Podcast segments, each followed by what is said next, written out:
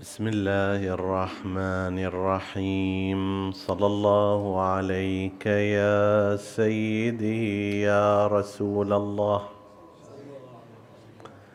صلى الله عليك وعلى ابن عمك أمير المؤمنين. وعلى أهل بيتك الطيبين الطاهرين. صلى الله عليك يا سيدي ويا مولاي يا أبا عبد الله الحسين. ما خاب من تمسك بكم وامنا من لجأ إليكم. يا ليتنا كنا معكم فنفوز فوزا عظيما. عن سيدنا ومولانا رسول الله صلى الله عليه وآله. أنه قال ما استفاد امرؤ مسلم بعد الإسلام فائدة أفضل من امرأة صالحة تسره إذا نظر إليها وتحفظه إذا غاب عنها في نفسها وماله.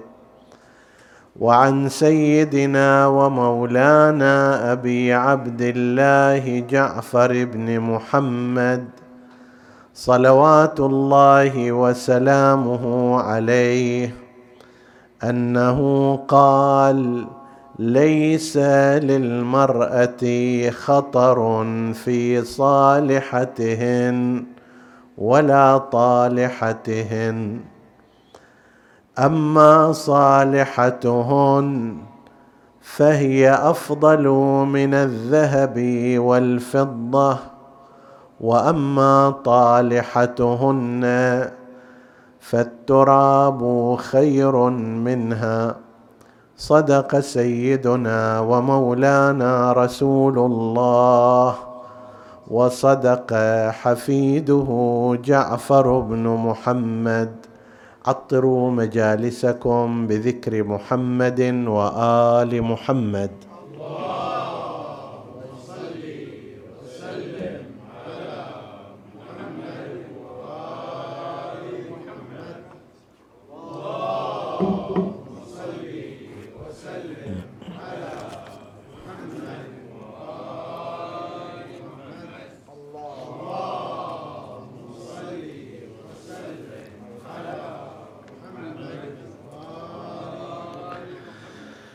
لا يزال حديثنا فيما يرتبط بحضور النساء الطيبات في أرض كربلاء ومساهمتهن في هذه النهضة المباركة للإمام الحسين سلام الله عليه. وقد تحدثنا عن بعض من يرتبط بالإمام الحسين من زوجات وبنات وتحدثنا أيضا عن بعض شهيدات أيام عاشوراء وكربلاء وأيضا تحدثنا عن بعض بنات وزوجات أمير المؤمنين عليه السلام فيما مضى من الليالي. هذه الليلة نتناول قسما آخر من هذه النسوة الطاهرات ونقدم لذلك بشيء من الشرح حول الحديثين اللذين قدمنا بهما هذا المجلس. الحديث الأول عن سيد الأنبياء محمد.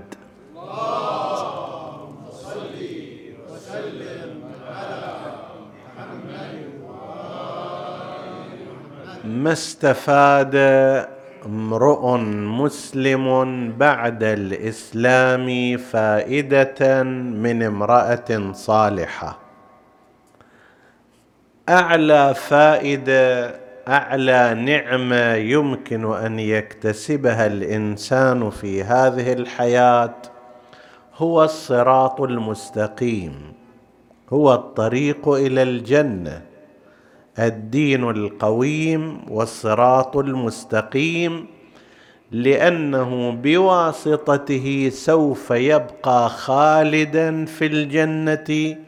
إن أحسن الاختيار أو لا سمح الله سيكون خالدا في النار إن أساء الاختيار. هذا المصير مو مصير مال أبو خمس سنوات وعشر سنوات وعشرين سنة وإنما هم فيها خالدون.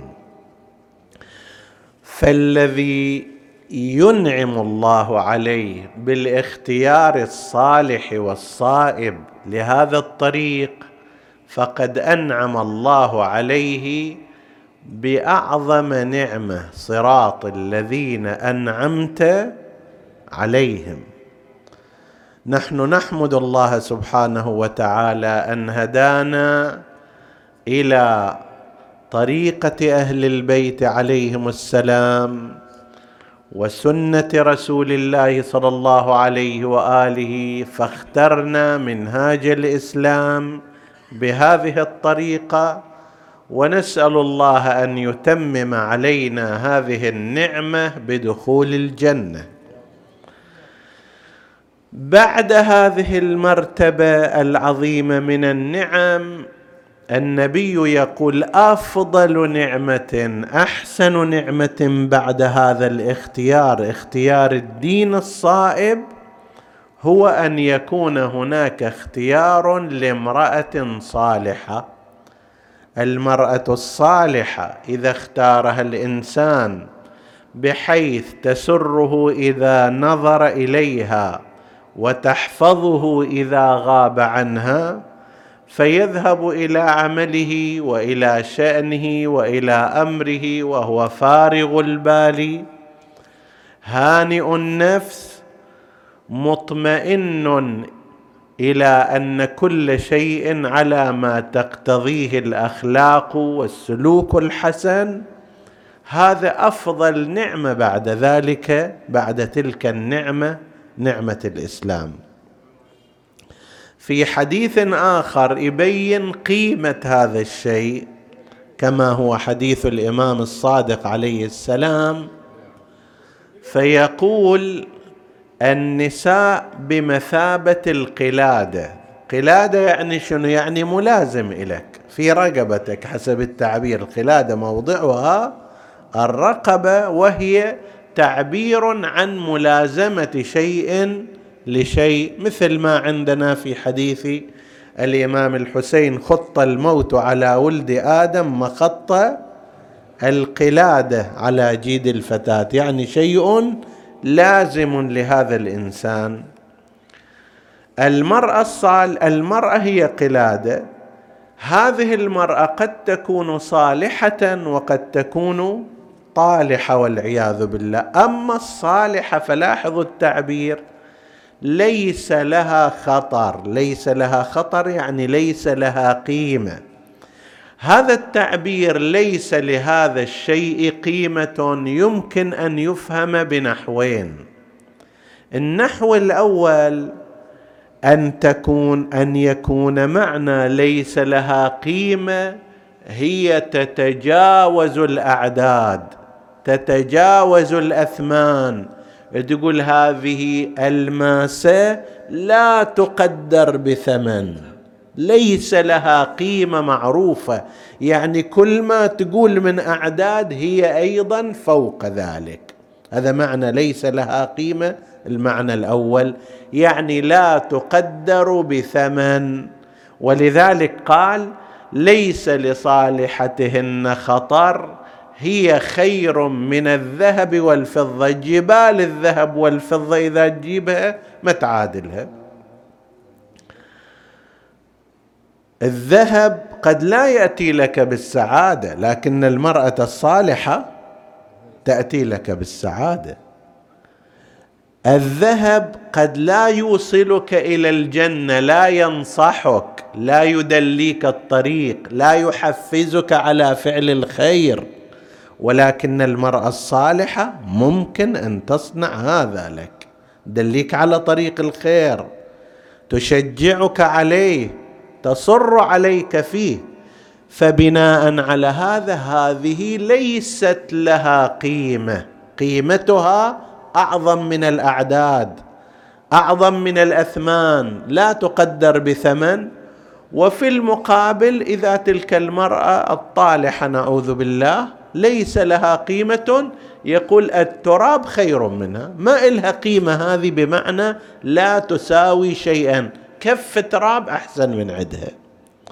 المرأة التي تردعك عن الحق المرأة التي تصعب عليك طريق الخير المرأة اللي أنت كنت على مقدار من الإيمان من الاستقامة هل مقدارها متقللها وتضعفها هذه التراب خير منها. وعدنا في تاريخ النهضة الحسينية نماذج من هالنوع كثير جدا. الآن زهير بن القين. اليوم محل سلام يسلم عليه الإمام المعصوم. عندنا زيارات مذكور فيها اسم زهير بن القين من الإمام عليه السلام الإمام المعصوم.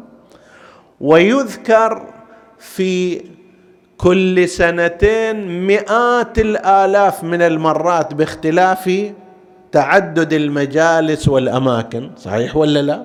لا أقل في شهر محرم يذكر مرة واحدة اسمه بالذكر الثنائي والحسن والجميل. هذا أهم سبب ربما كان بعد توفيق الله له هو أن زوجته ديلم أو دلهم على الخلاف في اسمها دفعته. كان التقى بالحسين الحسين دز إليه واحد يطلبه للقاء. تردد في الأمر. أروح ما أروح أقبل ما أقبل. فقالت له يا زهير ابن رسول الله يدعوك إليه ثم لا تذهب. قم. فعلا قام. هذا كانت بمثابة منصة إطلاق إلى. قوم. قام وذهب ورجع بغير الوجه الذي ذهب به. كان في غير اتجاه الشهادة فأصبح من كبار الشهداء. هذا واحد. وينقل في الطرف المقابل مثلا عن زوجة هاني ابن عروة المرادي. زوجة هاني ابن عروة المرادي كانت من الأسباب التي انتقل فيها مسلم ابن عقيل من ذلك البيت إلى ان صار غريبا. لأنه مسلم كان في فترة من الزمان باقي في بيت هاني ابن عروة ثم خرج من قال له ليش؟ قال لأني سمعت زوجة لهاني تكره بقائي في المنزل فانا طلعت بالتالي هذه حرمت النهضة الحسينية من فرصة استثنائية وذيك وفرت إلى هذه النهضة بطلا من الأبطال. ليس لصالحتهن خطر هي خير من الذهب خير من الفضة خير من الأرقام لا قيمة لها لا تقدر بقيمة إذا كانت هكذا. نسأل الله سبحانه وتعالى أن يوفق نساءنا. وأمهات أبنائنا إلى أن يكن في أعلى درجات الصلاح وأن لا تستسهل المرأة أيها الأحباب هذه قضية مهمة. لا تستسهل المرأة دورها في منزل زوجها. تقول لك أنا شنو قاعدة؟ بس قاعدة أطبخ وأنفخ احفظ وأنظف إلى آخره وكذا وغيري. فلان شي يسوي فلان شي يسوي. من يقول أن هذا أقل في مقداره عند الله من غيره؟ هذه الرعاية هذه العناية تربية الجيل محافظة على أخلاقه إعطاء المجتمع شباب وفتيات صالحين وصالحات. هذا من أهم الإنتاج الذي يقوم به إنسان. توفير الجو المناسب. والحسن للزوج حتى يسير في طاعة الله وفي رضوانه. هذا من أهم الأمور التي يمكن لامرأة أن تصنعها. لا ينبغي أن تستسهل امرأة مثل هذا الدور. نلاحظ في كربلاء أن كثيرا من هؤلاء الرجال والأبطال كان لأمهاتهم دور مؤثر في اختيارهم لطريق الشهادة ونشير إلى بعض هؤلاء بمقدار ما يتيسر من الوقت. عندنا لما نشوف مثلا آل عقيل. آل عقيل في كربلاء كانوا من أبناء مباشرين لعقيل ومن أحفاد. إحدى بنات عقيل بعد كربلاء رثت إخوتها فقالت عين جودي بعبرة وعويلي واندبي إن ندبت آل الرسول.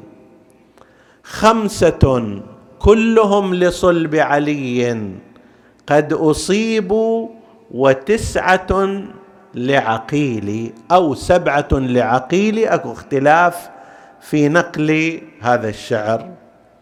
هذه تقول المرأة أن هناك عددا من أبناء عقيل هم الذين أصيبوا في كربلاء.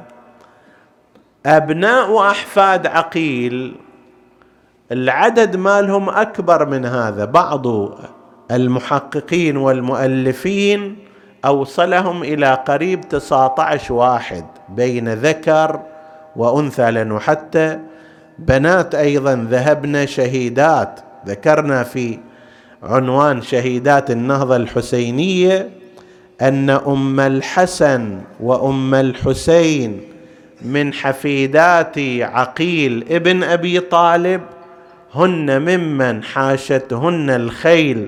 عندما هجمت على خيام الحسين عليه السلام وداست هاتين البنتين وذهبتا شهيدتين في هذا الطريق. هذول من أحفاد عقيل بنات. وأما أبناؤه المباشرون فقبل النهضة كمسلم ابن عقيل وبعد النهضة كعبد الرحمن وغيره بل وأحفادهم أيضا. هؤلاء في الغالب في الغالب كانت أمهاتهم من بنات أمير المؤمنين عليه السلام. المعلوم عند المؤرخين أن ميمونة بنت أمير المؤمنين سلام الله عليه وخديجة بنت أمير المؤمنين ورقية بنت أمير المؤمنين هذه ثلاث كن نساء لأبناء عقيل لأن أمير المؤمنين عليه السلام كان كثير الإصهار لعقيل وكثير الإصهار لجعفر. يعني بنات بين هذين الشخصين كان في الأكثر مصاهرته لأخويه عقيل ولجعفر. وبعضهم كما هو في حال مسلم ابن عقيل نقلنا في وقت سابق أنه تزوج إحدى بنات أمير المؤمنين عليه السلام ولما توفيت تزوج البنت الأخرى. بعضهم يقول رقيه الكبرى وبعضهم يقول رقيه الصغرى. بنتان تزوجهما مسلم ابن عقيل على أثر موت الأولى في وقت مبكر. هذه البنات بلا شك هذه الأمهات بلا شك حالهم حال أي أم أخرى. حريصة على ابنائها ماكو أم ليست حريصة على ابنها. ولا أكو زوجة ليست حريصة على زوجها. لكن أكو زوجة مع حرصها على ابنها وعلى زوجها تعلم أن دين الله عز وجل أولى وأهم وأن الشهادة في هذا الطريق مطلوبة فتتغلب على عواطفها وعلى مشاعرها وتشجع ابنها على هذا التحرك وبين امرأة أخرى. تتغلب عليها عواطفها ومشاعرها ولا تسمح لابنها تارة ولا لأخيها أخرى ولا لزوجها ثالثة بأن يتحرك في اتجاه الشهادة. وأيضا هناك من أمهات أولاد الإمام الحسن المجتبى. نشير أيضا إلى بعضهم في هذه الليلة ولو على سبيل الإشارة العابرة. الإمام الحسن المجتبى كما تعلمون استشهد في سنة خمسين للهجرة. خلف زوجات وخلف أبناء وبنات.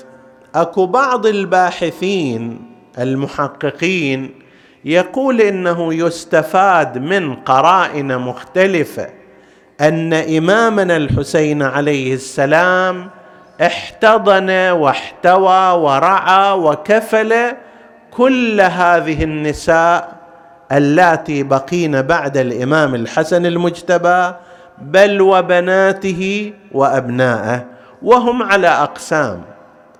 قسم من زوجات الإمام الحسن المجتبى تزوجت بعد شهادة الإمام فالتحقت بالزوج الجديد وبالتالي خرجت من دائرة كفالة بني هاشم ورعاية الإمام الحسين عليه السلام. هذا قسم بعد زواجها طلعت من هذا الإطار. قسم آخر الامام الحسين هو تزوجها مثل أم إسحاق التيمية تحدثنا فيما سبق عنها وأنجب منها بنات وبنين. هذا قسم ثاني. قسم ثالث لا لم تتزوج في خارج بني هاشم. والإمام الحسين أيضا حيث أنه لا يسوغ له أن يتزوج أكثر من أربع نساء بالعقد الدائم. فما كان بالإمكان هذا لكنه احتواهن واحتضنهن على مستوى الرعاية المالية. والاهتمام الاجتماعي لهن والاهتمام التربوي لأولادهن. فصاروا أولاد الإمام الحسن وبنات الإمام الحسن عليه السلام تحت رعاية عمهن الحسين. في قضايا الزواج يرجعون إلى في قضايا الحاجة المادية يرجعون إلى في قضايا التوجيه التربوي الإمام الإمام الحسين يتولى أمر ذلك. ولهذا تجد من الطبيعي مثلا لما يقال أن القاسم تربى في كنف عمه الحسين هذا هو الحالة الطبيعية لهؤلاء. لا سيما وأن بعضهن بعضهم كانت أمهاتهم أمهات أولاد. امهات أولاد ذكرنا هذا المصطلح ماذا يعني في ليال مضت. بعبارة أخرى هذه الآن هي في المدينة ليس عندها لا أب ولا أم ولا إخوة ولا عشيرة. فبعد شهادة الإمام الحسن عليه السلام هي تبقى هكذا. لذلك يتولى أمرهن الإمام الحسين سلام الله عليه فكان من جملة هؤلاء مثلا عبد الله بن الحسن الأكبر. اللي المعروف عند المؤرخين كان هو الذي عقد على سكينه بنت الإمام الحسين سلام الله عليه. الحسن المثنى ابن الحسن السبط اللي هو زوج فاطمة بنت الحسين. هذه من قبل الإمام الحسين كانت تتم هذه الزيجات. وهكذا بالنسبة إلى سائر الأبناء القاسم بن الحسن.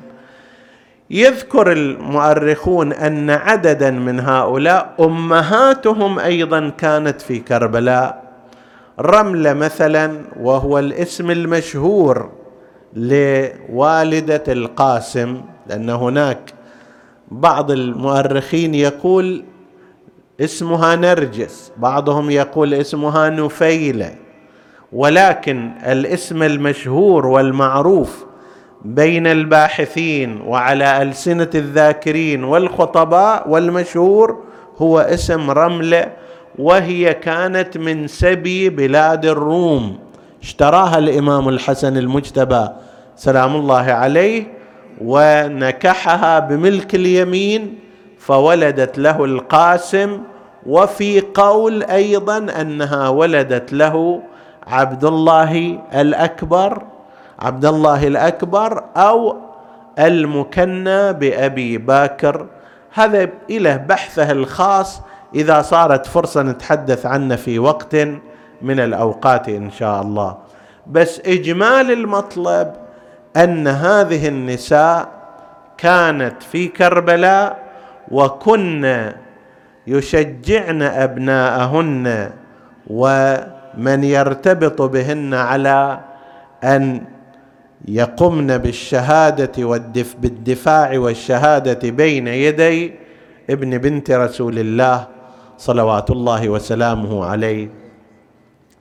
عندنا مثلا ما ينقل أن رملة كانت موجودة في كربلاء وأنها كانت تتحدث مع ابنها القاسم لكي لا يتراجع. نفس هذه التربية التي ينقل فيها أن أن الإمام عندما ذكر في ليلة العاشر قضية مقتل الشهداء سأله القاسم بأنه هل أنا في من يقتل؟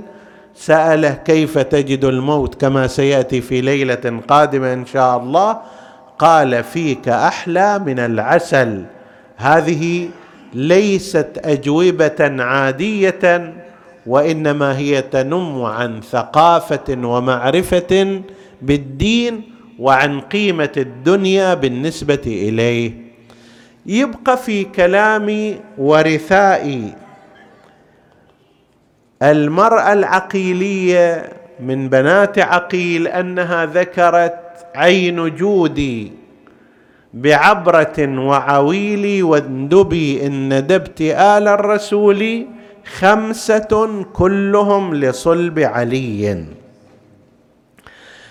هذا العدد عدد خمسة يظهر أنه ليس دقيقا إلا إذا كانت تقصد بعضهم مثل أربعة أبناء من أم البنين الطاهرة والخامس هو الإمام الحسين عليه السلام وهم كلهم لصلب علي. فهي اذا اولا لا تقصد أحفاد الإمام أمير المؤمنين لأن إذا صار الشكل راح يدخل فيه أبناء الحسن يدخل فيه علي الأكبر يدخل فيه عبد الله الرضيع يدخل فيه هؤلاء الأبناء كلهم وبالتالي سيكبر العدد. فإما أن نقول هذا المقصود خمسة من صلب أمير المؤمنين ومع ذلك أيضا هو ليس دقيقا لأن من أبناء أمير المؤمنين عليه السلام البعض يعد تسعة أشخاص كلهم من أبناء الإمام علي مباشرة مثل ابنه من أسماء بنت عميس أيضا هذا كان شهيد كربلاء وأبناه ابنه من النهشلية ليلى النهشلية. أيضا كذلك هو ابن مباشر للإمام أمير المؤمنين عليه السلام. لكن يظهر حيث أن أبناء أم البنين كانوا هم الأشهر والأعرف وأن فيهم سيدهم. وسيدنا أبا الفضل العباس بن أمير المؤمنين فقد حازوا هذه العلامة وهذه الشهرة. بل أكثر من هذا ببركات هؤلاء الشهداء تبوأت أم البنين هذه المرتبة العالية التي جعلتها في ذهنية شيعة أهل البيت عليهم السلام في هذه المرتبة العالية التي لا يظهر أن أحدا من نساء أمير المؤمنين على كثرتهم بعد فاطمة الزهراء عليها السلام وعلى جلالة قدر بعضهن لم تتبوأ أي منهن ما تبوأته هذه السيدة الفاضلة فاطمة. بنت حزام الكلابية المعروفة بأم البنين والآن معروف وواضح عند الناس وبين المؤمنين من شيعة أهل البيت عليهم السلام مقدار الاهتمام والعناية في هذه السيدة الجليلة حضورها في ذهن الناس إقامة النذور باسمها إقامة المجالس باسمها تحقيق الله سبحانه وتعالى حاجات الناس بفضلها وببركاتها هذا أمر مشهود بين المؤمنين. نسأل الله سبحانه وتعالى الا يحرمنا من بركات هذه السيدة الجليلة الطاهرة وأن ينفعنا بحبها وحب الشهداء الأربعة من أبنائها. كيف لا؟ وهي ترى التضحيه بأربعة في مرة واحدة وهم كل ثروتها. كل ثروه هذه المرأة هذه الأربعة الشهداء. مع ذلك لا تبالي في مثل هذا الأمر بل ينقل عنها من الشعر الكثير في هذا الجانب. لا تدعوني ويك أم البنين تذكروني بليوث العرين أربعة مثل نسور الربا قد واصلوا الموت بقطع الوتين يا ليت شعري أكما أخبروا بأن عباسا قطيع اليدين أو قطيع الوتين كما في شعر آخر أو أن تقول مفتخرة في مكان آخر يا من رأى العباس كر على جماهير النقد ووراءه أبناء حيدر كل ليث ذي لبد. العباس العباس اسم من أسماء الأسد الضرغام. اصله في اللغة اسم للأسد حتى أسد هو نفسه يعني كانوا يسمونه بالأسد. أم أمير المؤمنين عليه السلام فاطمة بنت أسد. العباس أيضا من أسماء الأسد الضرغام من أسماء الأسد له أسماء كثيرة. فهي تقول في هذا يا من رأى العباس؟ هنا بعد يختلط في المعنى الأدبي العباس بمعنى الأسد والعباس بمعنى ابنها كر على جماهير النقد. النقد كما ذكروا هي صغار الخراف قبيحة المنظر وخفيفة الوزن. هذا عندما الأسد يكر عليها لا يبقى فيها أحد ثابت بل يفتك فيها فتكا شديدا. ويلاحظ أيضا فيها هذا المعنى أن النقد مو بس خراف صغيرة قالوا أيضا قبيحة المنظر. فكأنما هذا الجيش تصور اللي قدامه جيش بني أمية جموع من النقد الخراف المنهزمة قبيحة المنظر غير الثابتة يكر فيها أسد ضرغام هو العباس بن علي. يا من رأى العباس كر على جماهير النقد ووراءه أبناء حيدر ثلاثة الآخرون كل ليث ذي لبد. طيب هذا هؤلاء كانوا أيضا خلفة وكل واحد منهم ليث ضرغام وأسد همام. طيب فهي في هذا ما تتأوه فقط وتقول خسرانة وإنما تفتخر بهذا الموقف الذي وقفه أبناؤها ولعل هذا الموقف هو الذي يجعلها مقربة من سيدة النساء فاطمة الزهراء عليها السلام وأنها تواسي سيدتنا الزهراء بأبنائها الأربعة في نصرة أخيهم الحسين صلوات الله وسلامه عليه.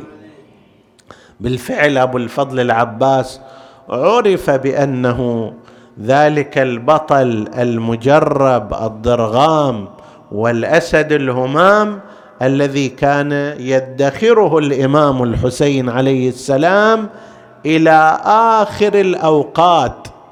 عادة الإنسان يدخر سلاحه الأقوى إلى آخر شيء ما يضحي فيه من أول شيء من أول جولة وإنما يدخر إلى آخر المشوار بعدما يتفانى كل أحد يخسر كل شيء عنده مطمئن إلى سلاح أخير. ولذلك ادخر أخاه العباس عليه السلام باعتبار أنه هو الأكبر والأقوى والأشجع ووصفه بأنه عماد عسكره وبأنه عمود خيمته وأنه إذا صرع العباس ينتهي هذا العسكر يؤول جمعنا إلى الشتات وتنبعث عمارتنا إلى الخراب. جاءه أبو الفضل العباس عليه السلام بعد أن صرع الأنصار وبعد أن تفانى. آل بيت رسول الله ولم يبق مع الحسين أحد. جاء أبو الفضل العباس إلى أخيه الحسين أخي أبا عبد الله ائذن لي في القتال. فرده الحسين فأصر عليه قال أخي أنت العلامة من معسكري. إذا أنت قتلت يؤول جمعنا إلى الشتات وتنبعث عمارتنا إلى الخراب. قال أخي أبا عبد الله لا طاقة لي على البقاء وأنا أسمع الصبية والأطفال يتصارخون وعطشا. لا طاقة لي على ذلك فأذن لي أن أطلب لهم الماء على الأقل إذا ما أقاتل للشهادة أقاتل لجلب الماء الوحيد في يوم عاشوراء. كما ذكروا الذي خرج بقربة هو أبو الفضل العباس ولذلك من ألقابه أبو قرب أيضا. هو السقاء الذي حمل القربة لأجل سقي وإرواء الأطفال والنساء. فجاء إلى الحسين ومعه القربه وقال ائذن لي حتى أطلب لهؤلاء شيئا من الماء أسكن به عطشهم فأذن له الحسين حمل تلك الحمله اللي صورها بعض شعراء أهل البيت. حدر قمر هاشم على جيش العدا وصال رمح المنيه وصار مهبتار لا جال. مثل الزلازل من حدر تسمع رعيده يتبختر مكيف ملاقى الموت عيده حتم القضى بسيفه عزرائيل بيده. ضيق بفضاها والعساكر شافت أهوال. ما شاء الله شنو هالبطولة هذه؟ ذكرهم ببطولات أبيه أمير المؤمنين عليه السلام. لكن إلى أن وصل إلى الشريعة وصل إلى ذلك المكان سنرى ماذا يصنع. خاض الماء بس هيسب ترس جفه يروي عطش. يشرب العباس من هذا الماء لو لا تذكر لأن أخوه حسين بعد ذب الماي من جفه وتحسى.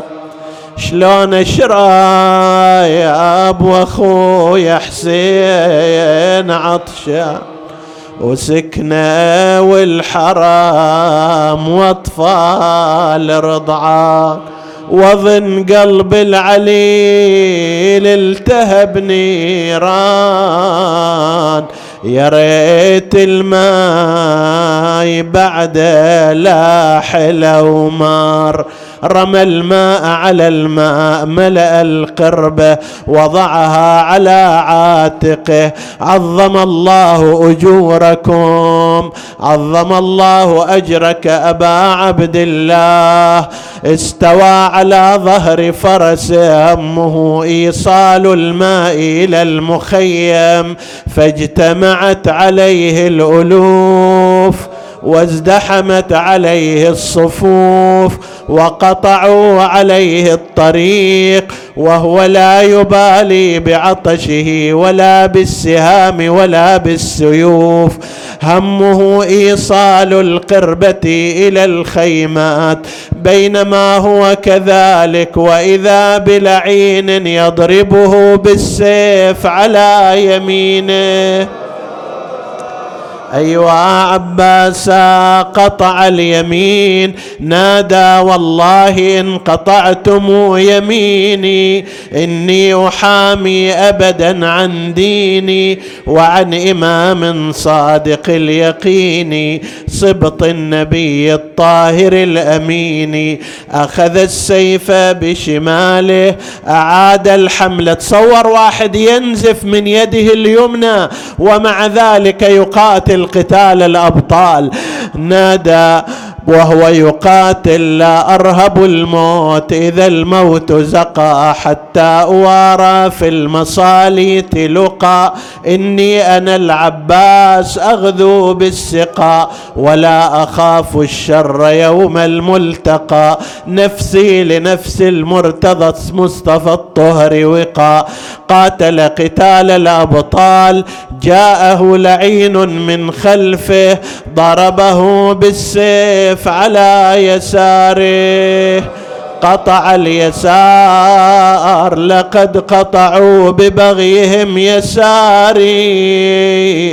فأصلهم يا رب حر النار وقف لا يستطيع القتال. وجاءته السهام كرش المطر فسهم أصاب كتفه. وآخر تنشب في حاجبه. ولكن الذي قطع منه الأمل. سهم أصاب القربة وأريق ماؤها. هنا تألم أبو الفاضل لألم عطش الأطفال وقف حائرا لا يستطيع القتال ولا ماء ليوصله إلى الخيمة. جاء لعين من خلفه منتهزا الفرصة ضربه بعمد الحديد على رأسه. ففطر هامته أيوا عباسا والسيدة هوى إلى الأرض صريعا مناديا عليك مني السلام يا أبا عبد الله. جاءه الحسين رآه على تلك الحالة وضع يده على خاصرته والأخرى على قائم سيفه نادى الآن انكسر ظهري. قليت حيلتي فلت شوكتي. شمت بي عدوي يا خويا انكسر ظهري ولا أقدر أنا صرت مركز يا خويا يا يا الكل الهموم يا خويا استوحدوني عقبك القوم ولا واحد علي بعيد. بعد ينغار عباس هذه جيوش الشرك قد زحفت نحوي. بثارات يوم الدار تطلبني. نسألك اللهم وندعوك باسمك العظيم الأعظم. الأعز الأجل الأكرم يا الله اغفر لنا ذنوبنا كفر عنا سيئاتنا. آمنا في أوطاننا لا تسلط علينا من لا يخافك ولا يرحمنا. ولا تفرق بيننا وبين محمد وآله طرفة عين. احفظ اللهم إخواني الحاضرين فردا فردا واقض حوائجهم. اشف اللهم مرضاهم لا سيما المرضى المنظورين. اللهم اشفهم بشفائك وداوهم بدوائك وعافهم من بلائك وتقبل اللهم عمل المؤسسين بأحسن القبول.